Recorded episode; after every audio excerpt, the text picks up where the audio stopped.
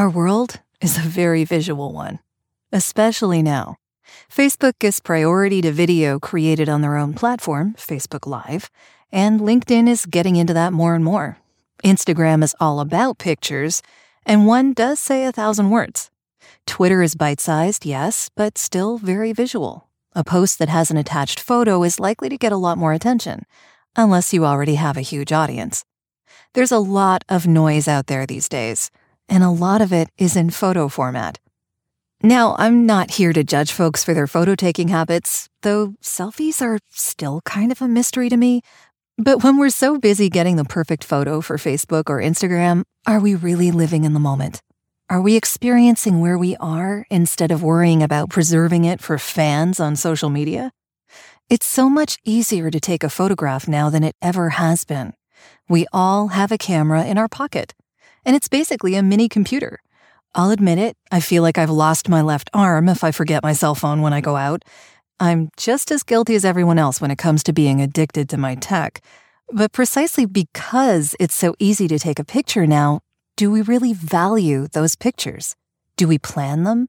Do we try to show people how we see the world with our photographs rather than simply trying to show the world how popular we are?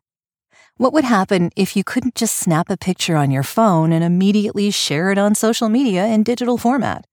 What would happen if you had to spend money and time to get those photos developed? It wasn't so long ago now that that was the case. And when photographs were a precious commodity that told the story of people's lives sparingly, those little glimpses were valued.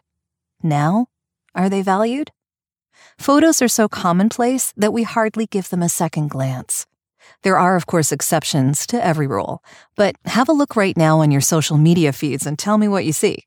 Yes, there are some who have a really good eye for the perfect composition of an interesting photograph. I know several really talented photographers, in fact. I'm looking at you, Arena, Seshu, and Doug. But more often, what you see is people taking pictures of themselves. I recently ran across this particular segment on the BBC about a photographer named Levi Bettwieser, founder and film technician of the Rescued Film Project, who is on a mission to preserve photos taken by actual cameras on film rolls and abandoned for whatever reason.